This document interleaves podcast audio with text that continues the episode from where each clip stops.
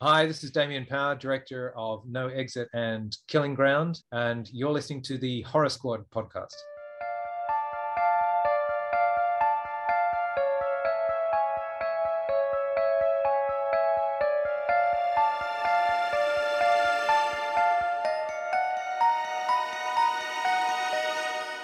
Hello, welcome back to the Horror Squad podcast, episode number 217. Tonight we're talking about a Hulu film, No Exit. I'm one of your co-hosts, Todd. We have Steve, Joe. Sam is having a little technical difficulty. Should be on in a few seconds. We also have a special interview, which the boys just recorded. Yeah, we have uh, the director of No Exit, Damien Power. Uh, great interview. So stick, uh, you know, stick to the end for that. A very, uh, he talks a lot about like his inspiration to the film and some of the choices that he made, and it was uh, honestly a very, very good interview. So, you know, stay tuned to the end of the episode and check it out. Cool. Yeah. So Todd, we Mm. missed you last week. Mm. Uh, how's everything? And uh, give us our your quick thoughts on what we do in the shadows from what you remember. Just uh, Ah, yeah, what what we do in the shadows, man. I, it was definitely on my top ten of the decade when we did that. I don't know how high it was, but it's a it's a five out of five for me. You know, it does. I mean, are there issues with it? Sure, and some pacing here and there. But uh, I love the characters. I love the world that they built. The comedy, um, the quirkiness of New Zealand, just everything about the movie I love. And then the TV show I'm all caught up on. Season three started off a little rocky, but then definitely righted the ship. And that one overall, I, I would put at like a four and a half out of five because the series has had some stinker episodes. But uh, yeah, the movie itself, though, I love it. It's it's it's great. you, saw the movie first, right? Yep. Yeah. See, that's so I didn't, and I think that hurt my experience of the movie Mhm. because I saw a lot of the beats coming. Yeah. Um, Yeah, they they definitely uh, borrow a lot of like story elements and comedic bit, bits and stuff from the from the movie, so that makes sense. Right. right. But it's awesome. Yeah. Absolutely. You guys all rated it high? yeah. I think. Yeah. All eight plus. I think. Nice. Sorry. Uh, mhm. Very Yep. cool. I think eight and a half. I think we're all like around the same. I think I was an eight. Actually, I think Steve was the lowest. I think he didn't you have like a seven and a half, Steve, or something? Maybe. Yeah. I'm at like a nine and. I'm a nine and a half for that movie. I, I absolutely Yeah. love that movie. It's great. Yeah. Mhm. Cool.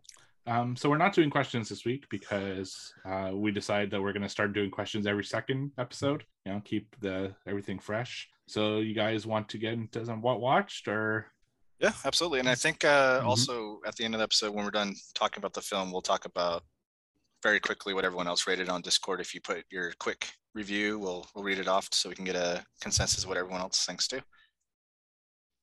Um, but what watched? Let's see here. I don't have mine in front of me. Hold on, I gotta go to Letterboxd. Bring it up. Batman's out today, or actually last week. Did anyone see it yet? Did you? No. seeing a I Thursday? Yeah, I'm gonna see it Thursday. hopefully this Mm. week. Yeah, I think we're gonna see it this week too. I think. But I've heard nothing but amazing things Yeah, about it, so I'm too, super so excited. super excited. All right, my first what watched is The Editor, which came out in 2014 as a giallo Italian spoof, which I've seen before, and we watched it with my buddies for movie night, uh, where we each pick a movie and we watch them back to back to back. And uh, yeah, this one, if you haven't seen it before, it's about a film production for a horror movie, and then people start getting killed on set. And it's intentionally dubbed incorrectly, so it's like a, you know it's supposed to be an Italian film dubbed in English, but it's an, it's an English film. They just made the the words aren't matching it. It makes for super hilarious moments. Um, there's tons of nudity, female, male alike. So anyone, whatever your preferences you got in this movie. Um, Eh, it's just one of those movies where like go in with like an open mind, and I think you'll have a great time because there's so much hilarious stuff going on, and- and it's got a lot of good gore. So that one was from 2014. Oh, also, it stars the dad from Psycho Goreman for the people that like that movie, and I believe it was directed by him as well, if I remember. Well, actually, I'm looking at it right now. Yes, it was directed by the dad from Psycho Goreman as well. So, The Editor, 2014, awesome movie, and it's over on uh, Shudder and Tubi. Nice. My Psycho Goreman figures finally came in. I pre-ordered them like when the movie came out, like a year and a half ago, or whatever, and they finally showed up in the mail the other day. So Are they? Are you pretty pleased? excited about that. Yeah, I mean, yeah, I, I knew what I was getting. They're just small. They're kind of like the reaction style figures, you know, but they're kind of they're, they're cool. For they they were cheap, so yeah. I saw that uh our, our buddy Damien Maffei is becoming an action figure. Their uh, Trick or Treat Studios today announced a haunt line of action figures. They're doing every single character in like reaction style format, so that's pretty cool. You see anything, Joe? Yeah, I've seen some things. You know, Oh, um, well, I watched that we're going to be covering next week, so I'll save my thoughts for that until next week's episode. But um, I got one tonight. Um, it is called Hellbender from 2022. Um, I saw a lot of people talking about this one online, and it's about witches. So I was like, well, I gotta watch it. Uh, so this one is directed by the Adams family. Uh, horror fans might know them best for um, God, what did they do last year? I watched it and I actually reviewed it for on what watched. Um, the deeper you dig, which um, I thought that one was okay, but I, I didn't love that one.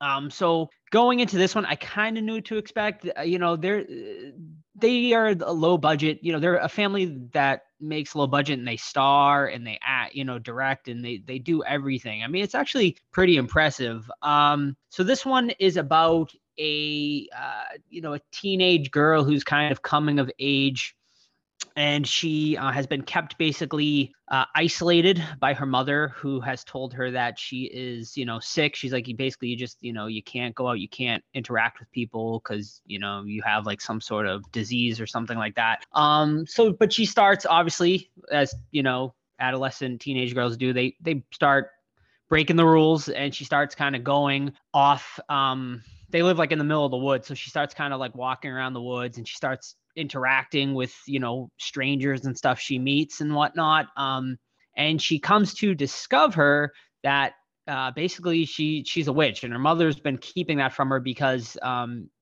basically she has like evil witch tendencies you know? But the mother starts training her and teaching her like how to like you know kind of use your powers for good and stuff like that and you know things take a turn and i'll leave it at that. Um you know overall I-, I, liked this one. It definitely has a lot of flaws because um you know it's very low it's you know maybe not extremely low budget but it's pretty low budget. The acting at times is pretty you know rough but it's like a really really cool story. It's a really cool idea um, the witch stuff felt like super authentic and genuine. There's some really cool visuals in here. Um, a pretty cool like metal style soundtrack as well. Um, so I would recommend it to certain people. Um, you know, people that are into like witchy movies. Um, but you know, maybe not more like the mainstream crowd who are, you know, expecting, you know, big budget fairs and stuff like that. But this was a decent one. It, it's definitely not going to make my top, top 10 or anything like that. But uh, I think it's it's definitely worth a watch at least. Um, my first one this week is a 2021 film that I watched over on Amazon Prime in Canada, anyway, and that is Titane, uh, which is a film from Belgium. Yes. so uh, both of you uh, talked about it uh, during you know the end of year period. I think at least one of you had it on your top 10. I did. I think it's number four or five.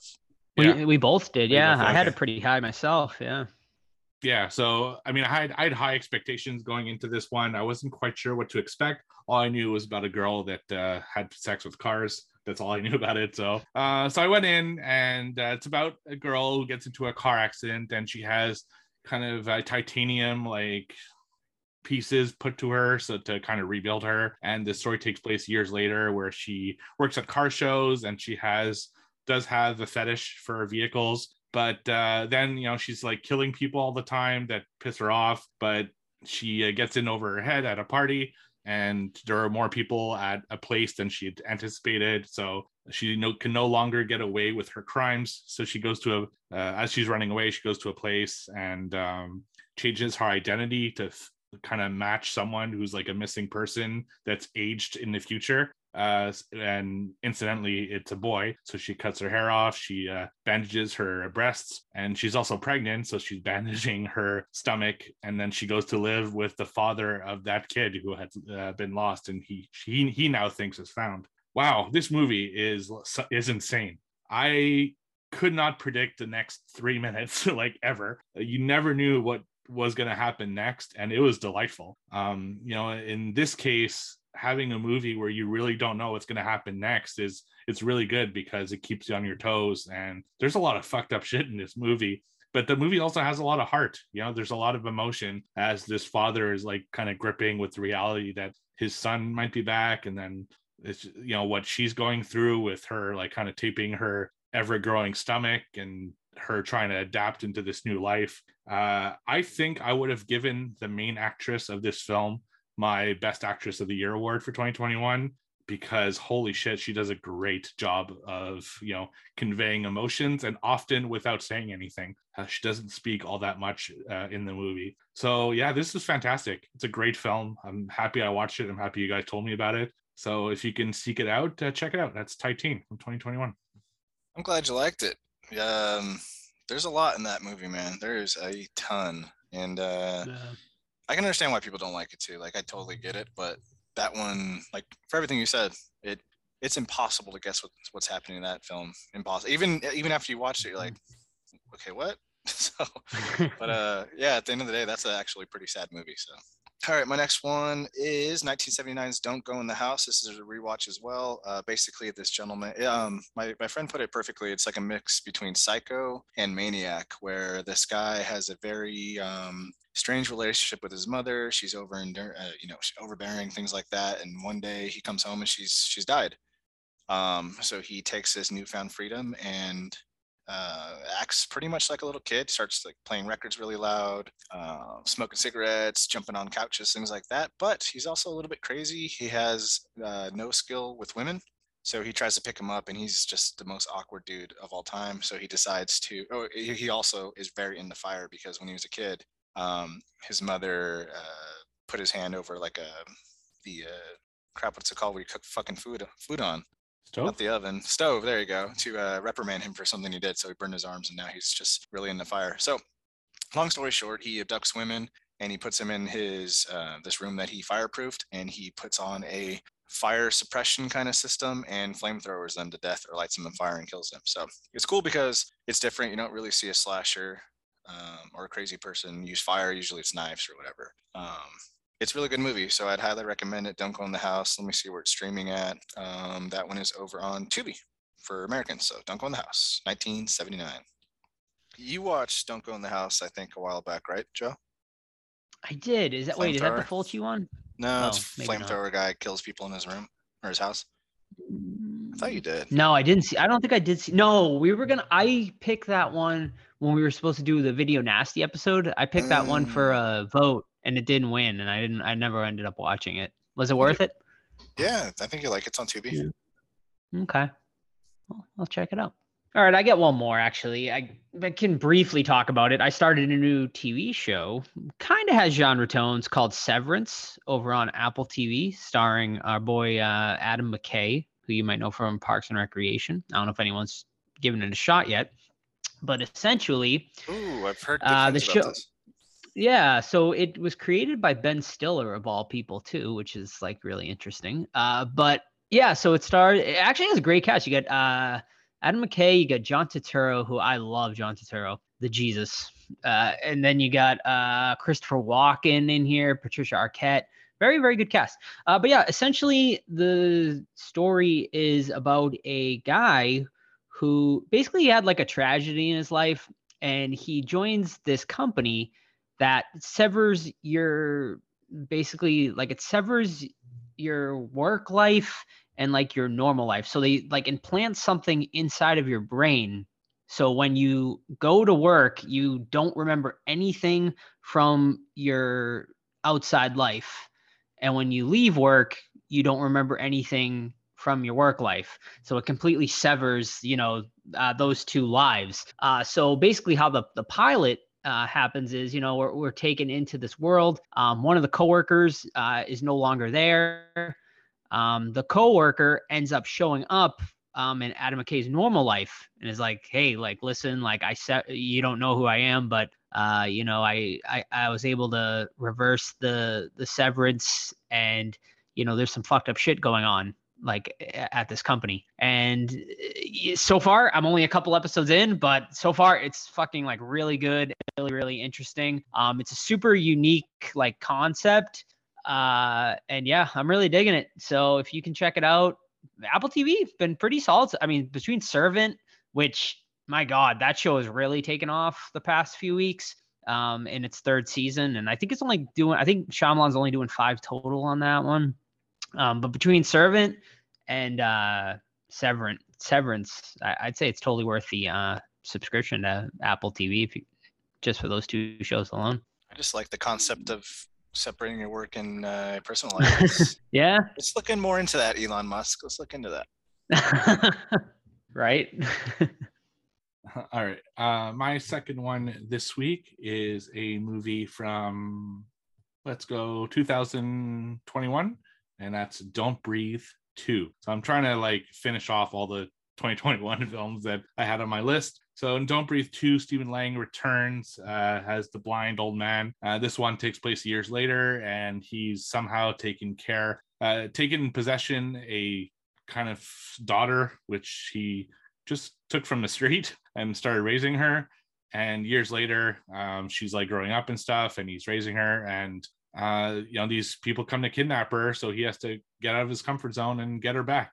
Uh, this was a completely unnecessary film. Uh, there's a lot of brutal kills and, and stuff like that, so I did appreciate it for that. But outside of that, this movie is so unneeded that it's just like it, it almost pissed me off, you know, because I thought Don't Breathe was actually really good. And an issue which I I have with this movie and I have with a lot of the other movies is I didn't care for anyone. So there's no stakes. I don't care who lives or dies whatsoever. So if anyone dies, it's like, eh, okay, let's move on. You know, I want to see the cool kill and get on with it. Uh, I hope that I I don't want them to do more of these. I think it's completely pointless. It's a waste of a great talent in Stephen Lang. I think he's fantastic, and it's just you know by, by the numbers at this point. So yeah, didn't like this one. Big disappointment. So, but I, I expected it after you guys said you know what you said about it last year. So that's Don't Breathe too.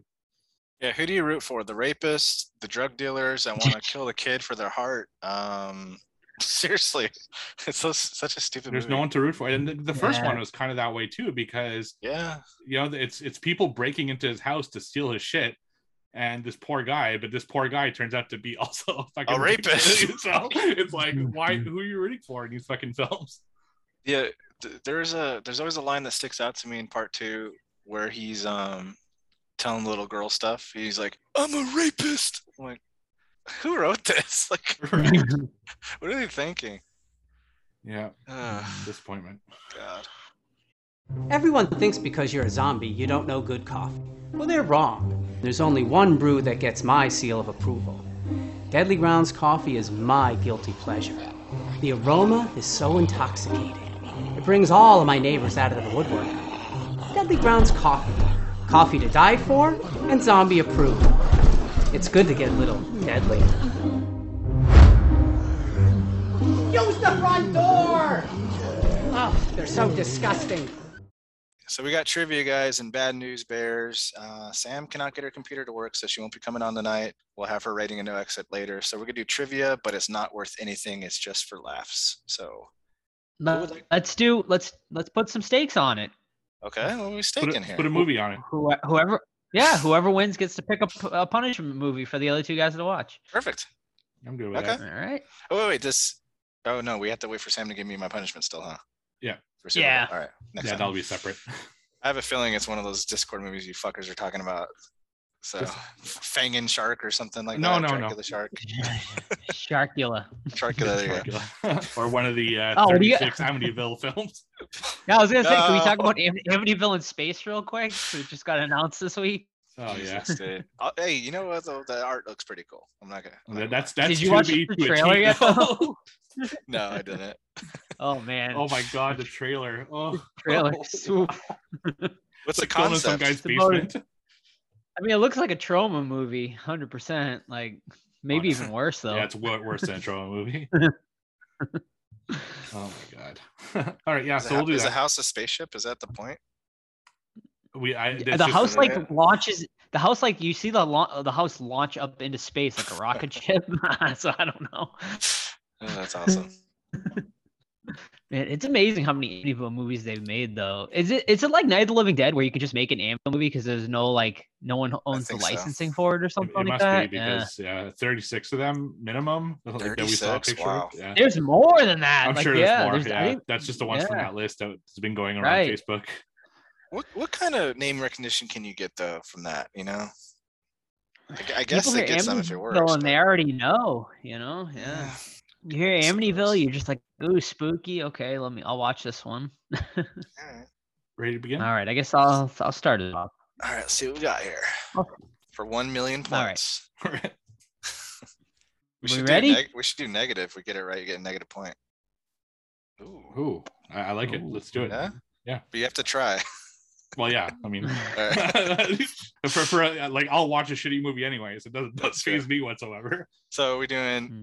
negative negative points if you get it right plus a shitty movie?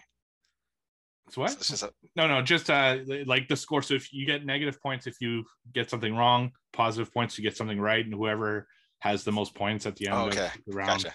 Okay. picks for the other two. Gotcha. Gotcha. Gotcha. Got it. All right. Start up. Let me give me a little All righty. notes. There we go. All right. All right. My questions come from Kayla. Kayla. All righty. In 13 Ghosts, he went by the name of Royce Clayton until he was burned alive in a car wreck. Which ghost did he become in the afterlife? Uh, the first ghost. Eh? I'm- Yeah. I mean, I don't. I mean, it is. I need the specific name of the ghost. The guy that I don't know. Dang it. I, I, I really don't know. I Is only it know the first one though? I don't know. It was uh, the the torn prince. Oh, yeah. Torn Prince. Yes, if, that one. no fucking i- clue. if he if he's the first ghost, I'll give Todd the point, but I don't. We're, we're- we're not going to check. So just Yeah, yeah, unless like, you're checking don't know. now. if, if, I'm if not, someone I'm wants to putting- Google it, I'm putting negative one for both me and Steve. All right. all right. All right. Go ahead, Steve. All right. So I'm going to try a new type of question this week as a test run. See if you guys like this type of question. If not, I will- it will not return. So I'm going to slowly give you words up to four that Oh. are big elements of a horror film. And the, the like the first word is vague, and the more I go into it, Okay. the more it's like relevant to the film. Okay. Um, but I'm only giving you one guess. So it's you to choose. Use your, use your guess. Yeah, use your guess when you Choose wisely. Okay. are you ready? All right. Yes. Okay, all right, but my question is: Are these words like in the movie, or just words associated? They're things. They're like items in the movie, Okay. or or uh, elements or themes or something like that will make you recognize what the movie is. Gotcha. Alright. All right. Okay. Yes. Tennis. University. Um, fuck. Shush. Hold on. Don't say the third word yet, because it's on the tip of my freaking tongue. Um, the fucking movie where, You want me to keep going? damn it, I, it's it's Okay. in the freaking rack over there. I can see the Oh, red that's great. spine. I just can't read it. All right, I'm gonna keep going for a joke. right. Chainsaw. No, what is it? Oh, I can't. Oh, pieces. Yes. Yes, fuck, damn it. Oh my god. Yes. Terrible. And the next, the Plus last one was Jigsaw. Plus one. Another negative one for me. Shit. I uh, I got. I want to get that puzzle. They someone sells it. Oh, really? They sell it. They sell like a jig. Uh, Yeah. With blood on it? Grind, Grindhouse does. Grindhouse releasing. Grindhouse. Yeah. All right, this one's from Miss Weezerface. Match the quote to the movie. Here's the quote. Everybody has to eat shaving cream once in a while. Ooh. Maybe a. F- Everybody has to eat shaving cream once in a while. Think of shaving cream and the, um, the color of it. That's a big hint to the movie. And then the fact that you eat stuff. Oh, the, the, stuff. stuff. The stuff. eh, I don't know who said it We first. both but said it. So, Plus one for each. Who cares? right. Joe. All right. Plus one again. I Oh, love, right. So you're, you're, so you're to zero now, Steve, since you got a negative Yeah. and a plus. Mhm. Shit, I need to Back catch to up. me. Yep. Yep. Alrighty. Tagline: The rules are are broken. Um, Scream Five. No, but it is. I will give you a hint. Another hint. It is from a Franchise. movie franchise that came out. Probably started in the two thousands, maybe even two thousand tens. Uh, The Purge. Oh, I already had a guess.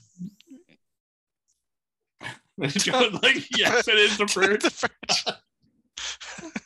It's not. I mean, it is a purge movie, but it's not the purge. So I'll Uh, give you that. I'll give you. I'll give you a guess. I'll give you both another guess based on that. Purge. I'm gonna Um, go purge. Uh, rules. Purge three. I forget what the subtitle is. the one year. Election year. Oh, yeah, two is anarchy. Um, let's go with the uh, Forever Purge. The Forever Purge is correct. Yes. All right, me, Steve, and I are both tied now. All right. So that all, all my questions are the same style tonight. All right, Shopping mall. shopping mall. Wrong. That's your guess. So- Damn it! No. you went too quick. I told you the first one's big. So, Joe, you can. I- I'll say the next three. If by the fourth one you don't Keep know, going. Todd Let's could keep go again. going. Valley Girls, All right. Valley Girls, shopping mall. Red Dust. Red Oh. Dust. Oh, I Mhm. got it. Yeah, not you gotta wait till the end. He's not gonna get Shopping it. mall. I'm in your, Valley I'm Girls. Red Dust, Red Dust. and zombies. I'm in your mind. Can I go now since it's the fourth one? I'll give you Yeah. one. Yeah, go ahead. Night of the Comet. Correct. Yeah. I don't think I've seen it. Ooh, it's a good one. All I'm right. Zero. I'm back to zero, baby. Oh, Joe's only at plus one now. Okay. Um, this one's coming from Miss Kayla. Wait, do I get a negative for that point though? I didn't even guess. Yeah, Yes, because we're getting it. wrong. So Oh, you're so We're you're at getting it. plus you're at plus one right now. Steve's at Okay. one. I'm at zero. All right. So technically you're in the lead. All right. From uh, I'll Kayla. take it. When uh, Sidney asked Detective Kincaid what his favorite scary movie is in Scream 3, what was it? The Exorcist. Exorcist is on the board. Sidney asks the detective Kincaid what his favorite scary movie Mhm. is. No. Do I get a negative point no matter if I guess or not? Yes. Okay, so I better. All right, so I'll guess here. Um, Night of the Living Dead. Both are incorrect, but I'm going to give you another opportunity because it's kind of a trick question. Oh, Can you repeat it? Uh, when Cindy asked Detective Kincaid what his favorite Stab? scary movie is, Stab's on the board. What did he say? none. Mm, that's too vague. He says, "My life." Oh. Ah, okay. My, my life. All right, uh, Joe's at zero because that's a negative. kinda and emo. Steve's at negative two. He's very emo-ish. And then Cindy says, "Cindy says, mine too." There you go. Joe, Back to me. last round. I'm pretty fucked up. right. already, but You're negative two. You can come back. All right. What is the population of the town of Perfection at the beginning of Tremors? Perfection. Are we doing closest? Sure. Perfection. Let's go. Without that- going that- over. that that statue has a has from uh what's that guy there? Ho- Homemade horror, I think, has it on his statue. uh, twelve. Oh no. Uh, I'm gonna go 800. Todd, almost on the nose. 14 Oh. Ooh. is the correct answer. Because I was trying to count them in my mind. There's a kid, his mom, young kid, two survivalists. Ooh, I'm in the positives, baby. Steve is a negative three. Yeah, I'm uh-oh. done. Shitty movie in my future. All right. Now remember, Todd, if you blow your load too quick, Yeah, yeah, you're- It worked out last time. Wishes. Wishmaster. I'm just gonna fucking say it. I told, I told you the first one's super vague. I know, but I'm like, if I don't say Wishmaster and it's Wishmaster, I'm gonna shoot myself. It's So all right. So now you're again. I'll wait. I'll wait. Dang it. Spider, Wishmaster, spider. trophy, and bowling. Um, oh, uh, slime ball rama. Girls at the slime ball rama or whatever it's called. Yeah, I think Joe froze. No. what is it? What is it? Uh, something girls at the slime ball bowl rama. uh, sorority babes of Yeah, the that's right. slime bowl, uh, slime bowl ballerama. Wow, who the fuck knows? Did, did you? Yeah, but when like did you say it, Joe? I I don't I, if I I don't I don't think I did at all. So oh, okay. yeah, because uh, yeah, you Yeah, froze. So you All right, one more here. Okay. Um, in Wes Craven's New Nightmare, what bedtime story does Heather tell her son? What? Uh, I'll, I'll simplify it to. What fairy tale story does uh, Oh, Heather tell Dylan? yep. Um, Three Little Pigs. uh, Hansel and Gre- Hansel and Gretel. Hansel and Gretel, back up to negative one. Steve, negative four. You're done. All right, I got one more for you guys to finish out uh, Kayla's here. Um, who was the first Lost Boy to die? I I don't don't know remember. this one. I, I need to. You're asking me rewatch it. character. You're asking me character names. I mean, David's the only one I remember. I don't remember any of the other Uh, ones' names. Marco, whoever that was. All right, so I need to pick a movie for you, gentlemen, huh? or just Steve. No, both of us. Both of you. Interesting, interesting. All right, come back to it. Yeah, come back to it. I'll do my research. I I don't think it'll be entertaining as Rectuma. That's for sure. All right, no exit. Yeah. sure. Which is funny because like this synopsis on uh, IMDb is not the actual synopsis. They copy and pasted the book one, which is different. Right. Um, but according to IMDb, during a blizzard, a stranded during a blizzard and stranded at an isolated highway rest stop in the mountains, a college student discovers a kidnapped child hidden in a car belonging to one of the people inside. But the movie version is uh, Darby. She's a recovering drug addict, and she's at like a um, you know, I don't know, like a in-house therapy thing where she can't leave and blah blah blah, 10-step program, whatever you want to call it. And she gets a call saying her mother's in the hospital with a brain aneurysm. She's dying. Darby's not allowed to leave because they don't believe her shit because she's you know made up stories before tried to escape. Just you know, pathological liar, things like that. So she ends up escaping from the uh, uh, the home, uh, steals a car, and then drives her way toward her mother. Um, however, there's a big snowstorm comes in and it uh, causes the highways to close. So she has to go to a rest stop that the police officer opened for everybody. And when she's in there, she meets a uh, older couple, a younger kind of college age man, a creepy dude named Lars. And then when she's uh, fucking around outside, she uh, comes across a creepy van with a little girl tied up in the back. And it's clear that uh, she has been kidnapped. And now Darby has to figure out who she can trust, um, how to get out of situation while trying to keep her cool in that situation. So who would like to take it? I will, but you might hear the dog drinking water in the background. Uh, so yeah, I uh, I really had no uh, prior knowledge of this movie besides kind of seeing it on some uh, on the disc people some people mentioning on the Discord and some forums online. So I went into this like really blind, and I ended up overall like pretty much enjoying this one. I mean, I definitely think there's some issues will which we'll obviously get into, but yeah, um, I think they did a good job of kind of keeping you on your toes. Um, yeah, because like you know they introduced the twist like super early into this movie, and I was like, what the fuck is gonna happen for the next hour of this movie? Um, but then they kept introducing new twists and kind of keeping it fresh. Um, you know, some people might find it illogical, I guess, like that. But I feel like with this movie, I was kind of able to forgive it and kind of just go along for the ride with it. Um, so yeah, I mean, you know, I think it's like a just like a fun little thriller. Do I think it's anything like amazing or like uh, groundbreaking or anything? No, but I, I think it's kind of a good, you know, kill an hour and a half and kind of just enjoy the ride. Um, type of movie and you know i really did enjoy the darby character and i enjoyed you know kind of her story although i don't know if like the whole drug addiction thing was really like necessary i guess because it really you know i know it, like it kind of went i guess Well, it kind of gave her so like they give her superpowers at the end. yeah, it like kind of gave her an Magic arc, I guess, at the end, but I didn't feel like it was like a hundred percent necessary. But it did bring some, um, I guess, um, something to the character. Um, but overall, I enjoyed like the whole cast, honestly, of characters here. I thought everyone did a a, a pretty good job. Um, and yeah, I mean, I'll leave it at that for now. Yeah, uh, I didn't know what to expect much either. Although I did, like obviously Todd talked about the book like two weeks ago, so I knew a little bit about it.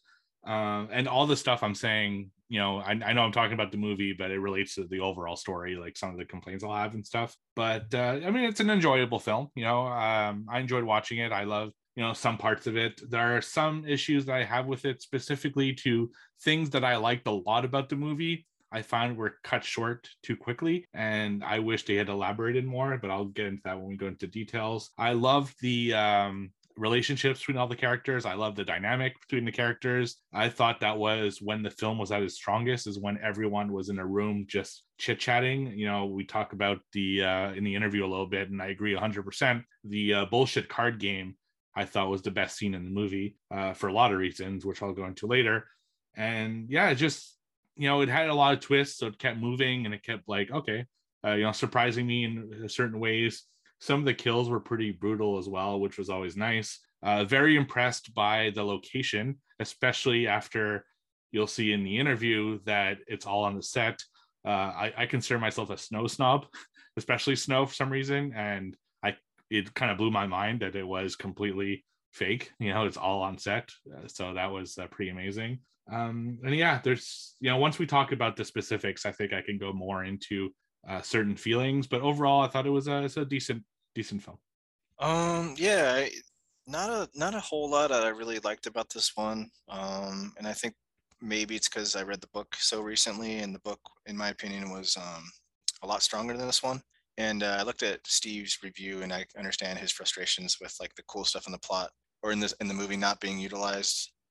Um, and then in the book, it was the flip side where it was utilized. Like that was the whole point. Is like, well, we'll get there. Um, but um, yeah, overall, I mean, I like the set, I like the location, I like the premise of it, but I thought the execution was a little bit off, and I thought the acting was a little bit uh, spotty as well. Yeah, and I have a whole list of uh, comparing what changes was from the book to the movie, which we can go over later. Hmm. It's it's long, but it's short because I made it to the point. Yeah. I uh, for me like I never felt bored watching this movie, which was always like a plus. Like I, I felt like it didn't really waste any of its runtime. I mean, yeah, we get like Darby's like little 20 minute kind of intro, but after that, I feel like they really kind of put the pedal to the metal and never really let up. Like it, there was always like something going on or some sort of uh, tense moment, you know. Um, so I, I think that really helped um, this movie move along at a, at a pretty good pace as well which is surprising for a movie that's mostly in one location um, mm-hmm. because movie one location movies often the problem is that it gets boring. Um, you know they right. move around a lot but they use the location very well. You know they don't stay in one room. They go into the bathroom. Mm-hmm. they go into the back area. They go outside for a little bit. They go into the van. You know so even though it's all really one area uh, they do a good job of kind of moving the characters around. And also like it, like one thing that i liked about that is that you only have what like five characters or six characters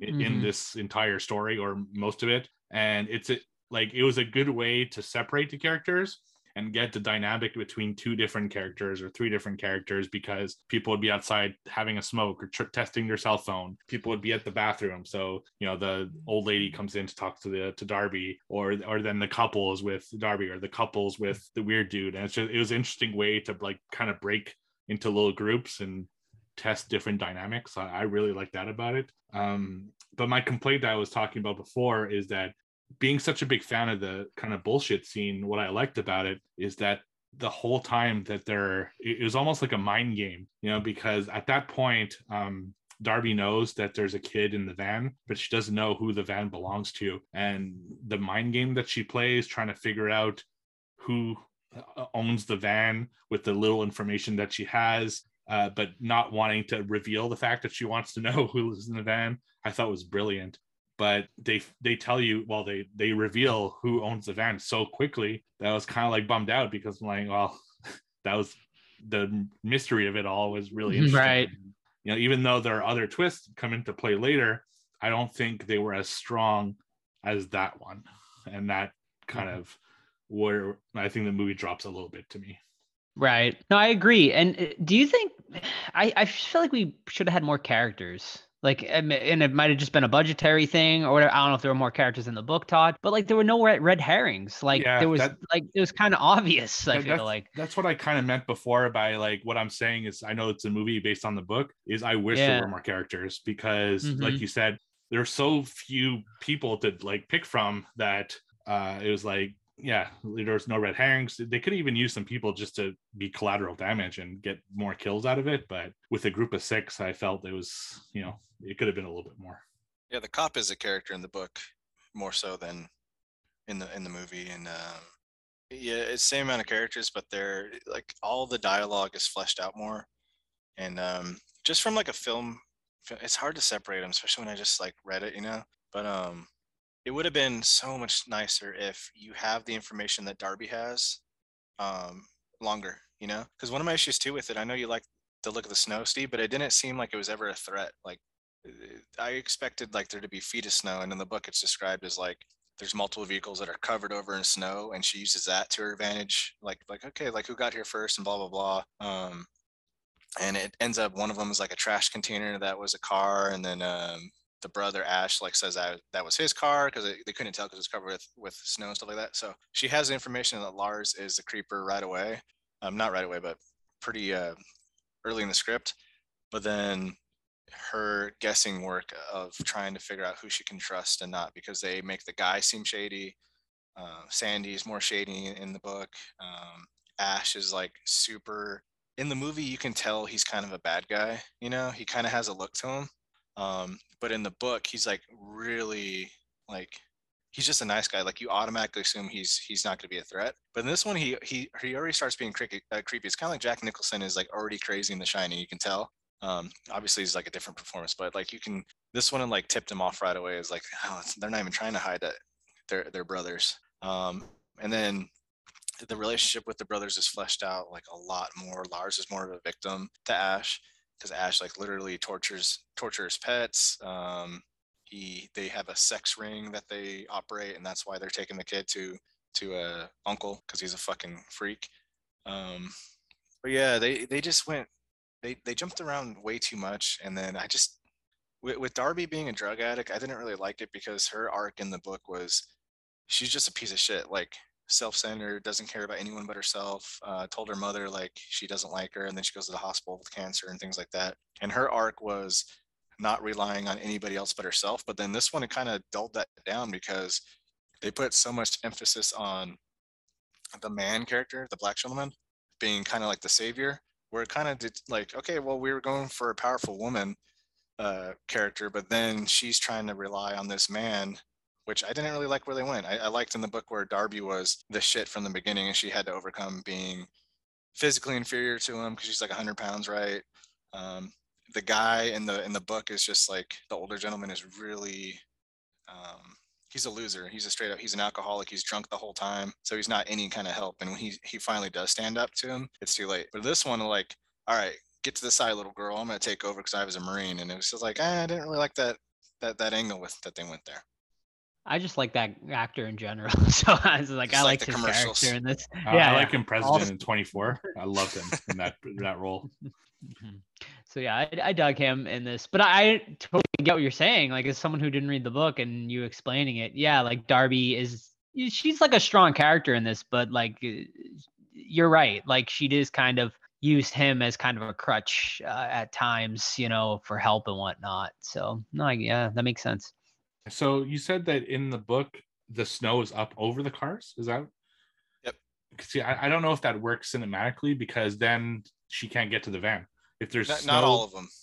Okay, yeah, see, that's a, yeah, that, that's the thing. It's like I guess it was just tough to convey like on film, you know, especially like, if she's running through the forest and all that kind of stuff. So well, and that too, it, it was kind of strange. Like that, that's why I say like the the snow wasn't a factor because one, it, it didn't pile up, and two in in the book it's like we can't fucking leave because there's feet of snow and they're not dressed you know snow gear and she's having hypothermia and the girl's like having cold problems obviously and all that stuff. But no one of there's a, a trash compactor uh, a trash dumpster that's overfull with uh, snow.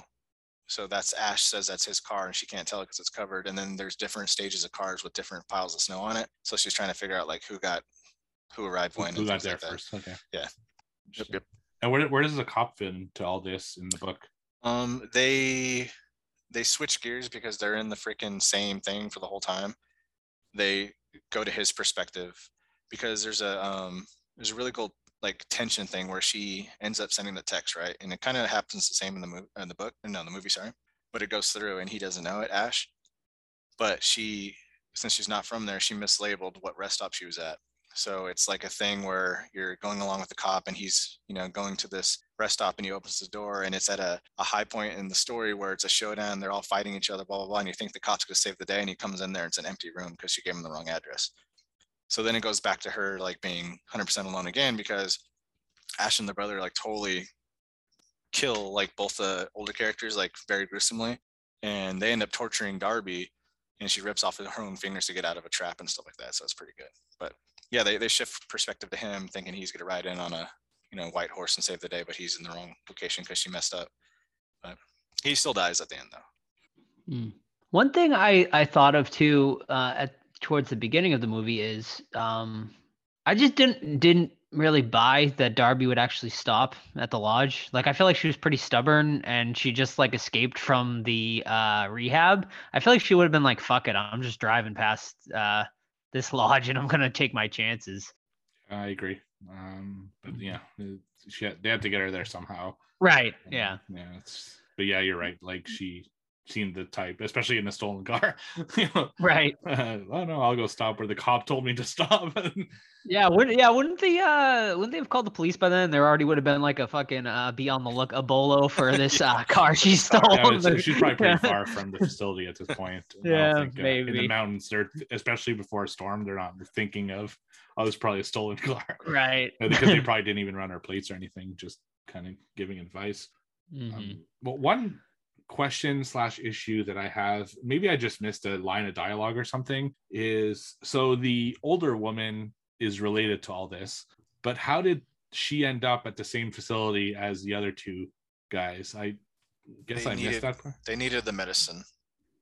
And oh. um, oh. so when they abducted her, the medicine wasn't where Sandy said it would be.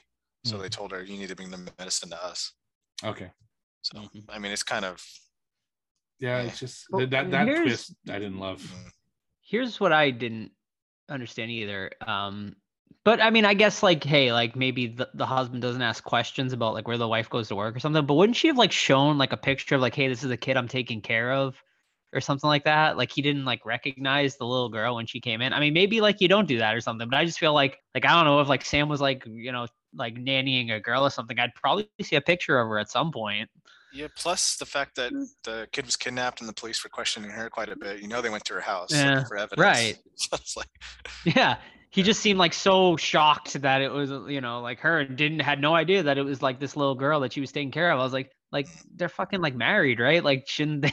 you think they would like he would kind of figure this out? But I thought that was actually like a decent, a pretty good twist though. Like I didn't kind of I didn't really see that she was involved in that. So like I thought that was kind of good. Like um that they kept uh you on your toes that way. With the third twist i guess of the movie with the the brother being the second twist but yeah. Yeah it's just like you know when you have a movie like that and like everyone's practically involved it's like uh, i don't know. It's just that that's why i think more characters would have been better because then you would have had it would have been more plausible that you know there are other people there and yeah it's just but it's still you know it was, i thought it was still enjoyable. Well let me give you guys the the differences in plot um, real quick. So changes. Darby isn't a recovering addict. I already said that she's a college student going after her mom. Uh, the kid is inside a dog cage and she's also been tortured. Um, Ash doesn't find a the nail gun. He has it in his car because they're like a um, maintenance. That's their job. They're maintenance guys, whatever. And since he tortures his her brother, his brother all the time, he put a nail through her hand because she was violating their rules, or whatever. Um, the older couple aren't a couple; they're actually cousins, and the guy's recovering alcoholic, and they're going to visit family. Um, there's no military talk because no one's in the military in this. Uh, there's no construction going on in the bathroom. It's just a bathroom with a window that she breaks out of. Uh, they already had the nail gun. We already talked about that. Um, not revealed until much later that the guys are together. It's like awesome when it's revealed because they're about to uh, ambush Lars, and then he turns around and reveals it's pretty good. Um, there's feet of snow, not just a little storm. I know it's bigger than a little, but whatever. Uh, there's a lot more getting to know the two brothers before everything is revealed. Also, what's good too is Ash. He's such a manipulative little prick that when they're playing, they don't play bullshit. They play a different kind of guessing game thing. But he puts nuggets in there that they're related. Like he calls them, "Hey, what's up, brother?" Stuff like that, and that you wouldn't get right away until you know that they're related. And then Darby starts putting it all together. He's like, "Motherfucker," um, and he writes notes to her too, like, um, I'm gonna kill her if you say anything. I'm gonna kill him. They don't know. Blah blah blah. Um, the guy try uh, Ash tries to suffocate Darby in the bathroom with a plastic bag before she escapes. Uh, the older oh, the older lady is not a maid. She's a school bus driver. Um, Jay is like a strong kid in the book. She's not screaming the whole time. She's act- actively trying to help and she tries to fight back. Uh, Ash breaks the lady's neck. So Sandy, he puts his knee in the like in her back and then pulls back on their forehead until she break she breaks her neck and it's pretty gruesome because it's drawn out. Um, and he nail guns the guy in his mouth and his lips and stuff like that, torturing him. Um, Ash puts Darby's finger instead of nail gunning her arm to the wall. Uh, he puts her fingers in a door jamb and closes it. So the only way she can get out is if she cuts her own fingers off, which she does because uh, the little girl turns off the lights and helps her get a knife and cut her fingers off and stuff like that. And then she kills Lars. Um, let's see. Darby and Jay burn the place down with Ash inside, but he escapes, and then there's a final showdown. Uh, the cop comes up as Darby is finishing off Ash, but he shoots her in the back, and we think Darby dies, and then the book makes it seem like she passed away because they're at a cemetery in the next scene, but it's for her mom and the little girl's families with Darby and stuff like that. And that's it. Those are the big changes. I could see why the book seems more horror than the movie. Yeah, Like Definitely. it's like they cut out a lot of the horror. Like it just that they scene did. where Yeah. I don't know why I could picture it. Uh, her putting like the neck and pulling. oh God, that's brutal. It's- like just it's- thinking. yeah, About. His knee, and he like has to Oh, work it, and she's struggling, and yeah, it's pretty bad. Yeah.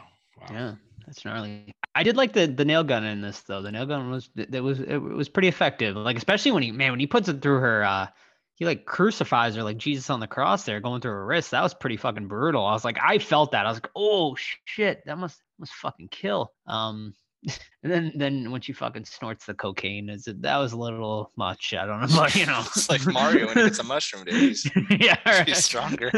I was like, what message is this? I know, right? Yeah, that was kind of w- w- weird. Um, drugs. but hey, yeah. But the yeah, he went fucking hammer with that uh, nail gun there. Once he got outside, fucking it was like Terminator, fucking taking out the car.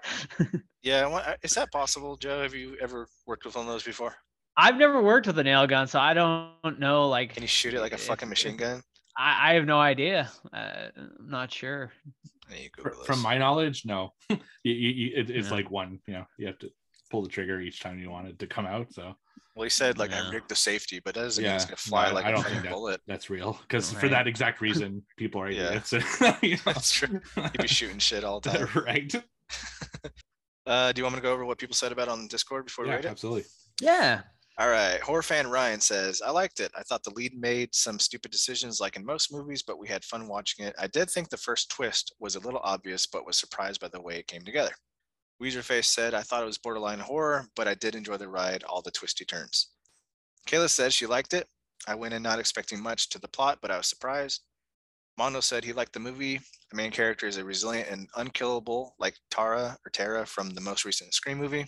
Although somewhat predictable, there was one twist that got me. Didn't see it coming. Good, solid movie, in my opinion. And that's all from Discord. What's your ratings? Alrighty. Um. Oh, sorry. No, I'm, I'm low. I'm at a, I'm at a two and a half out of five on Letterboxd, or uh, I guess a five and a half out of ten. All right. Yeah, I mean, I think it's like a pretty solid thriller. Like you, I agree with Weezerface. I don't. I would call it borderline horror too. I just it sounds like the book obviously is a, a lot more horror than uh, the movie ends up being. Um, but yeah, I, I think honestly on repeated watchings, this one actually may go down. I, I, you know, like I now that you know the twists and everything like that, it might just not uh, hit the same way. Um, but as it stands right now, I'm gonna give it a seven. Yeah, and I'm in between uh, you guys. I uh I gave it a six out of ten. I think it's enjoyable. I'm happy I watched it. I don't think I'd revisit it necessarily. Although I do have more of an appreciation for appreciation for it after uh, talking to the director Damien Power, uh, because he, the way he describes like his decisions and certain things. He talks about the score, which we didn't really mention, uh, which was pretty good. Right. Yeah. Um, very good. yeah so th- there's you know i think i had more of an appreciation for it so maybe i'd revisit it after hearing the interview but uh i think right now i'm at a six out of ten Yeah, and I'm definitely gonna for next week's what watch. I'm gonna check out his other movie too, Killing Ground, which seems like it's more straight up horror than the, it's like a camping trip, like uh, and home invasion camping trip type movie or something like that. So could be cool. But yeah, next week we're watching um The Exorcism of God. and we're gonna have a couple of interviews attached to it as well. Uh, the movie releases, what was it, March Fri- uh, 11th? I think this uh, Friday, right? Yeah, the Yeah. day this episode comes out. This day this episode's come out. Uh, I don't know. Is it? I'm assuming a VOD release. Uh, VOD on demand and theater. oh, wow. wow. Okay. Yeah, it's a triple threat actually. And you know, uh, Joe and I already watched it, and we're 2.5 stars uh, apart right now. But we're both gonna rewatch it, so who knows what's gonna happen. But I think there's a lot to talk about in that movie, so definitely try to find it. And uh, yeah, it's it's a very interesting film. Yeah, I'm excited to hear what uh, Todd and Sam have to, you know, say about it. I, me re- I really yeah. don't know where they're gonna land on it, and that makes it better for me. You know. Like I love what Mhm. I don't know. Uh, Mhm. Like I had an idea with No Exit, but with uh, Children uh, with Exorcism of God, and I mean the, the main priest is the butler from Fresh Prince of Bel Air, which is awesome. yeah. it's so random. Like I haven't seen him in fucking years, but Mhm. yeah, he does a good job of it too. So yeah, it was funny to see him in there. it, it was so weird. It, like it took me a little Yeah. a little bit to get used to it, but once you know the action starts going, I kind of settled in. But yeah, it was weird. Mhm. Yeah, yeah, but we're gonna yeah we uh, Steve interviewed the director uh, earlier this week for that one, and then uh, we're gonna have hope you know most likely you know we haven't done it yet, but it's pretty much confirmed we're gonna be interviewing uh one of the main actors from the film as well, who plays the the main priest there. I forget his uh, Will Beinbrink, I believe is his name. Yeah. So. Um, he was he was also had a small role in It Chapter Two as well as uh, Beverly's abusive husband in uh, the new iteration of It Chapter Two. So yeah, we'll be chatting with him uh, this week too. So yeah, all right, guys. Yeah, so that that's it. Make sure you check out Exorcism of God for next week. Uh, make sure you follow us on Discord. Uh, we got the movie club, which I think everyone is voting on right now. I don't know, have we come out? Uh, it's yeah, done. okay, uh, what are we doing? Wishmaster. All right. Mhm. So we're gonna be doing Wishmaster. Steve, uh, s- just follow our Discord, and Steve will keep everyone up to date when we will be doing a live uh, video chat on that one. And then follow us on Facebook, Instagram, Twitter. We're everywhere. And yeah, and stick around for the interview with uh, director Damien Power from the movie you just heard us review, No Exit. Enjoy. Hello, everyone, and welcome back to the Horror Squad podcast, where today we are joined by a very special guest. Horror fans may know him from his previous film Killing Ground, and tonight he is here to chat with us about his latest film, No Exit, which is currently streaming over on Hulu. Please welcome the director, Damien Power. Damien, thank you, thank you so much for joining us. How are you doing tonight? Uh, I'm I'm good. Thanks, Joe. Thanks, Steve, for having me. yeah, of course. Um, so why don't you just start off by telling us uh, how you got involved with No Exit? Yeah, well, uh, first of all, my agent sent me the script. Um, so I read the script. This is back in 2019, and since I finished the script, I found the book and I read the book in one sitting, and straight away I thought, well, this these are great, and I know exactly what to do with them. So yeah, um, I, I was in from the moment I, I first read the the script and the novel. Nice. Uh, now, of course, it, this was based on a book, like you said. Um, so, how do you, as the director, uh, tackle that with kind of doing your own thing, but also trying to respect the source material? Yeah, well, in this case, um, Andrew and Gabe, the writers, you know, had already done um, an adaptation um, of the draft, um, which was pretty close to the novel.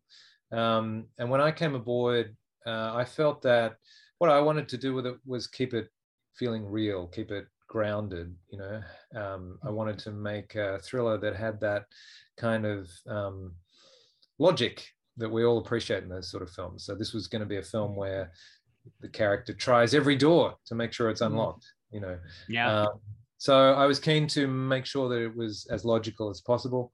Um, I feel that the novel um, already had a pretty uh, uh, cinematic kind of plot, um, and I think we we stick pretty pretty close to that. Um, we maybe made some changes, I think, in terms of characterization. So I think in the novel, you know, Darby, the heroine, is a college student. Um, there's not so much detail about her backstory. Um, I felt that when I read it, the character really had one superpower, and that was her ability to break into a car and um, not be discovered. You know, Mhm. um, which I don't know how to break into a car. You know, if I had to break into a car, I'd put a brick through a window.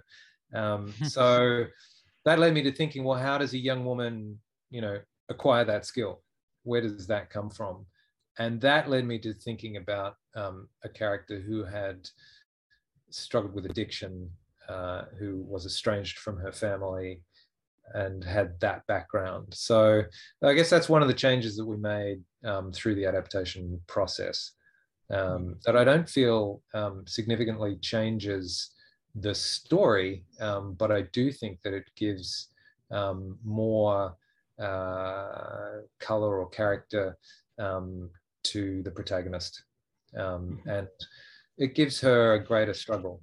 I like it too. What I like about it too is that it um, makes her seem like a less likely hero. You know, she mm-hmm. begins the yeah. the film as as someone who thinks that you know maybe she doesn't deserve a second chance, and then she ends the film um, with maybe that window has kind of opened a little bit for her. Mm-hmm.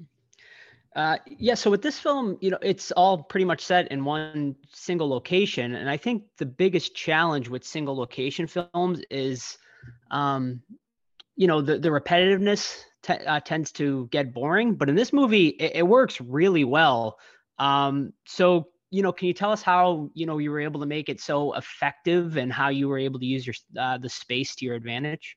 yeah so we shot the entire pretty much the entire film like 95% of it i think um, on a sound soundstage in um, auckland new zealand um, right from the beginning when we were talking about making the film nobody was keen to film on the side of a mountain at night in a blizzard mm-hmm. so it was always you know can we do this in a studio and um, that idea appealed to me as well because you know my my first film, Killing Ground, was in, almost entirely set outside. Um, we were just slammed with weather, um, and it was it was just a slog. It was really hard. Um, mm.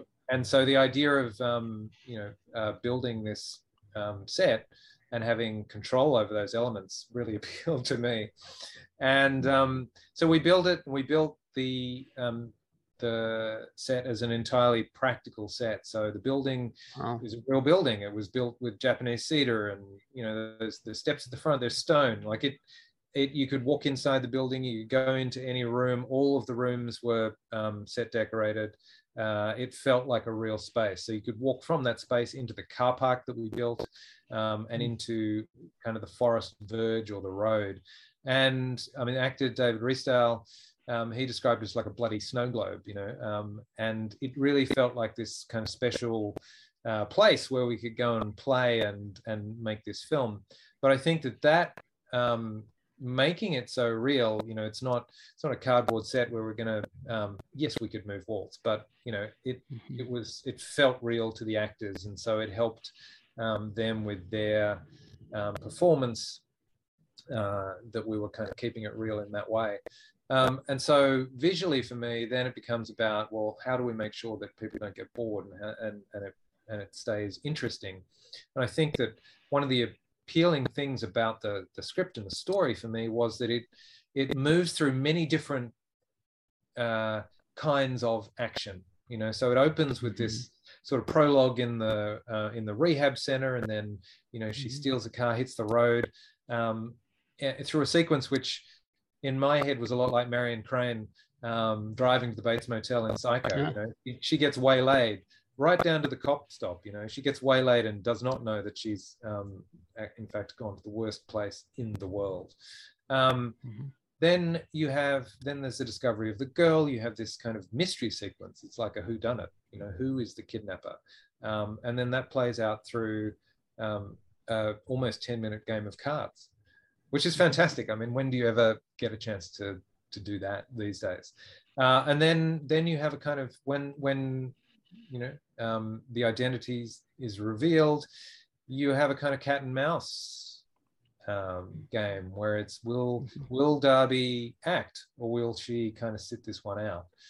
And when she makes a decision to kind of to act, then the whole film pivots very much into a kind of survive the night um, thriller you, that's part chase, part siege, and then part just completely crazy mayhem. Um, mm-hmm. So, you know, as a director, you have all these different kinds of action that are unfolding in the same space. So it never feels quite the same. You're always something different is always going on. You're always looking at it in a different way.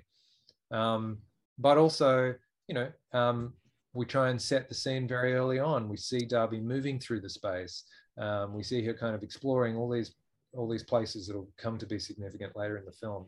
Um, we get a sense of the reality of the space, um, so that when we're cutting um, inside and outside, we know kind of where we are, what the relationship between um, those people are, and then what they could do um, to get out of the situation.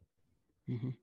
Well, I got to say kudos to to you and your crew because it really did feel like we were like we were in a blizzard. I got to say that the snow, everything, it just felt so uh, authentic. Um, and you mentioned the uh, the card game scene, which was actually a good segue into my next question. Um, I, the bullshit scene was definitely one of my my favorite scenes in the movie. It was just um, you really were able to kind of meet these characters in a very kind of quick moment, but you know you kind of feel like you already know them.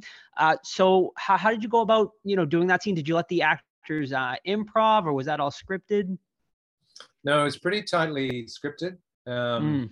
You know, um, so because you're right. You we only have a certain amount of time um, to meet these characters in this context, and obviously Darby's the one who's digging for information, um, right. and yet trying not to seem like she's digging for information, trying not to tip off um, that that's that's what her real motive is. But you know, through that game, we learn quite a bit um, about the characters and their relationships um, in terms of not only um, a little bit about where they're from and who they are and what they're doing, which is plot information, but we're seeing how they're reacting to the card game um, mm-hmm. and each other playing. Um, you know, we can see that there's this kind of history between um, Sandy and Ed as a as a married couple. Um, we can see Lars getting increasingly kind of worked up um, when the cards aren't falling his way, um, and and Ash, you know, trying to uh, be a peacemaker around that table. Mm-hmm. so I just I just love the the dynamics, and I feel like it really gave the the actors kind of space to um, really kind of become the characters. I mean, we shot when we shot last year. Um, obviously, it was kind of in the middle of of COVID, um, and because of that, we had the actors um, in New Zealand for the duration of the shoot. So they were there from kind of day one to to the end of it, and we weren't shooting around people's schedules. Um, and what that meant was that we could pretty much shoot the film in order, um, which oh. is such a, a, rare treat that I'm sure I'll never yeah. ever get to again.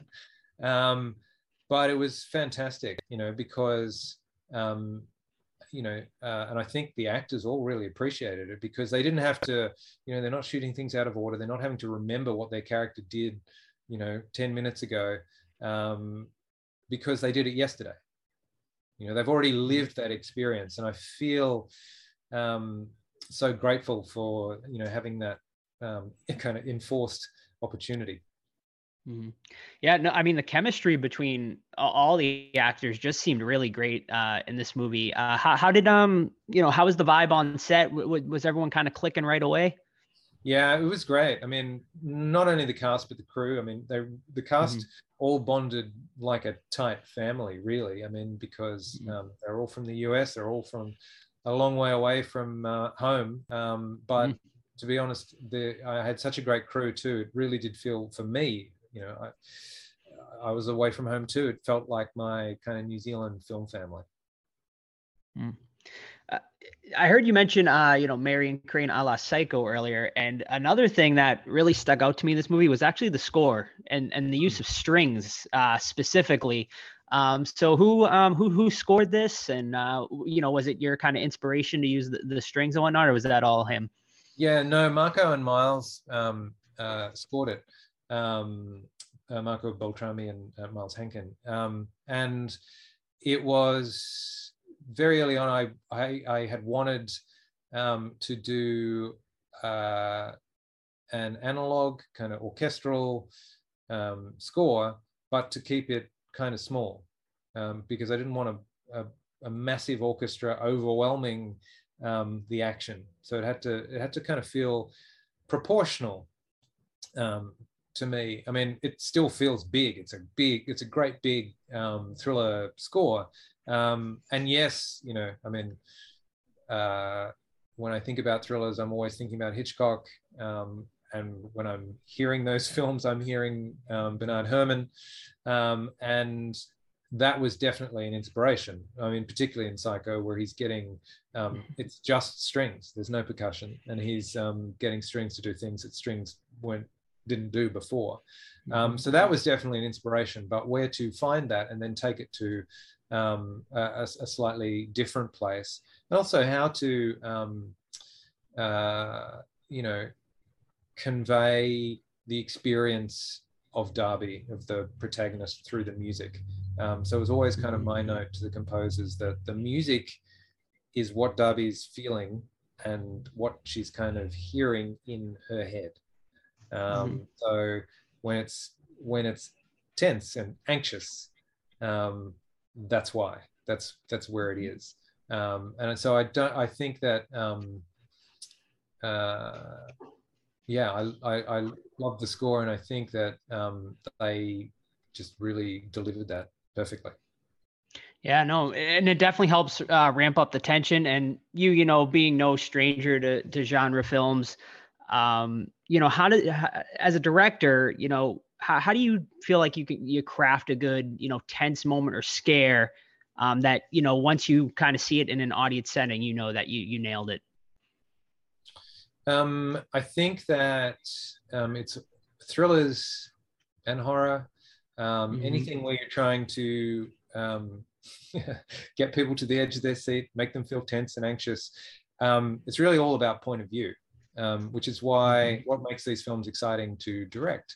and point of view is really all about like how much the audience knows. You know, it's the, you know it's the classic Hitchcock thing about the difference between surprise and suspense.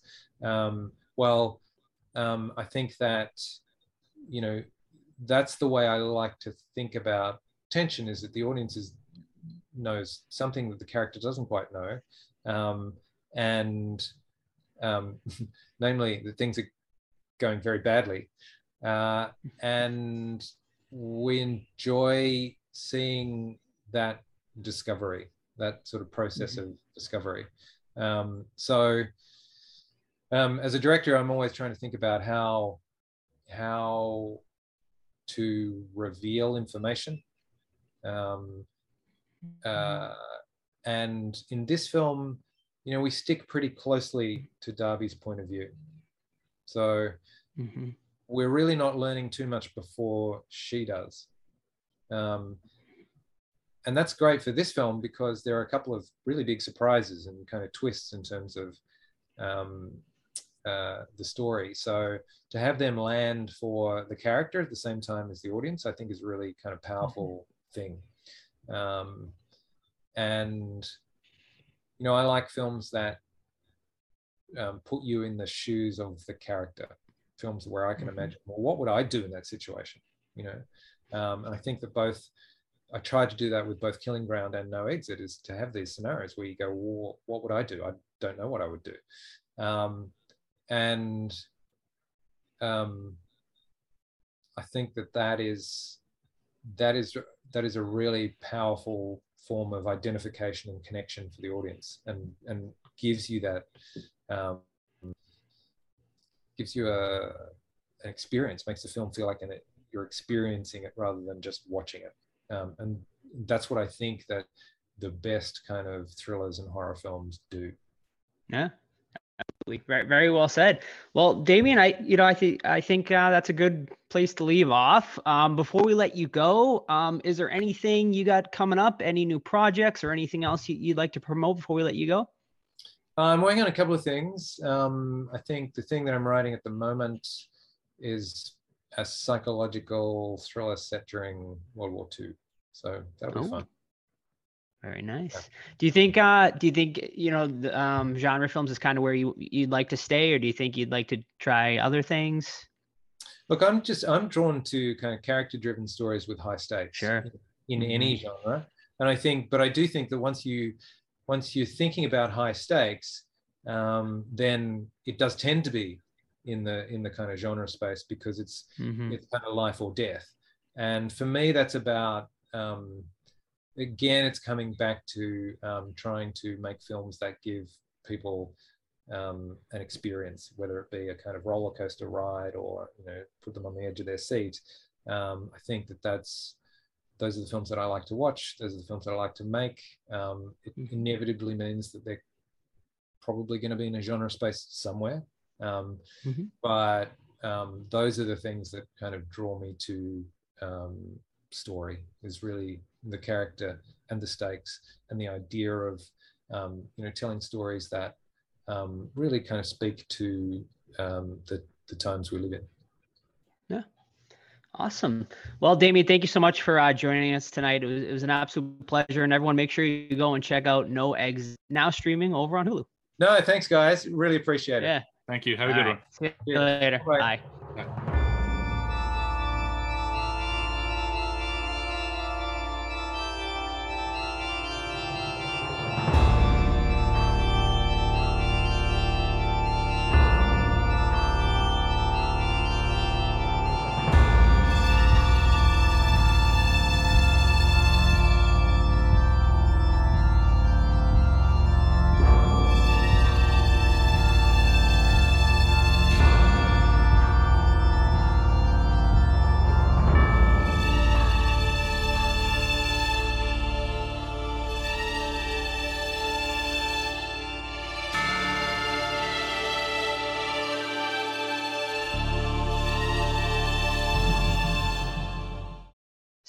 Want to? They want to hear what you thought of the movie. It was all right. She said it was all right.